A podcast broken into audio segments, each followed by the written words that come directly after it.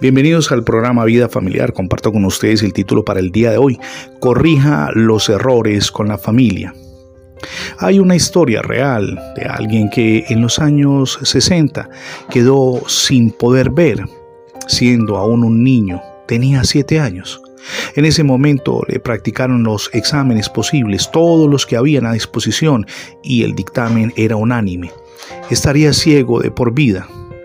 Sin embargo, 25 años después la ciencia había avanzado de tal manera que para intentar una posible intervención lo sometieron a múltiples exámenes nuevamente. Lo operaron y después de un par de días recuperó la visión. Todo fue felicidad y le tomó varios días aprender a ver, pues aunque sus ojos veían las cosas, su mente no lograba identificarlas de manera coherente. Al cabo de pocas semanas, sus ojos y su mente se organizaron y veía y entendía como cualquier persona. Pero en medio de la alegría llegó la fatalidad. Empezó a sentir apagones que duraban unos pocos segundos, pero luego se fueron espaciando, haciéndose cada vez más extensos y frecuentes. De nuevo los médicos sentenciaron lo inevitable. Debido a una falla genética, identificaron que nuevamente volvería a perder la vista. Este hombre hoy se dedica a pintar cuadros con las imágenes que logró grabar en su memoria durante esas pocas semanas de visión normal.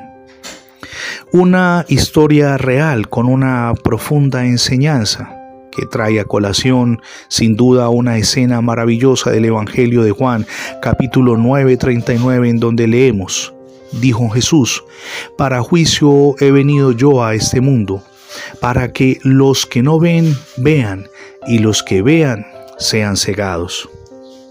Una palabra en apariencia contradictoria, pero que a la luz de la guianza de Dios entendemos que no es otra cosa que la capacidad que tenemos ahora en Él de tener los ojos abiertos para identificar errores, en dónde estamos fallando, cuál ha sido nuestro sendero desacertado en el que quizá hasta el momento hemos caminado aplíquelo a la familia. Probablemente su relación conyugal no es la mejor. El trato que le ha dado su esposo o esposa no es el más considerado ni amoroso. Pues bien, al abrir sus ojos a la realidad, descubrirá que ese es el tipo de cosas que hay que cambiar. Igual con los hijos. Probablemente la relación no ha sido la mejor y ahora que usted puede ver la realidad está a tiempo no solamente de identificar en dónde están los equívocos, sino de imprimir con ayuda de Dios los cambios necesarios. Hoy es el día para comenzar, nunca es tarde para arrepentirse y comenzar de nuevo.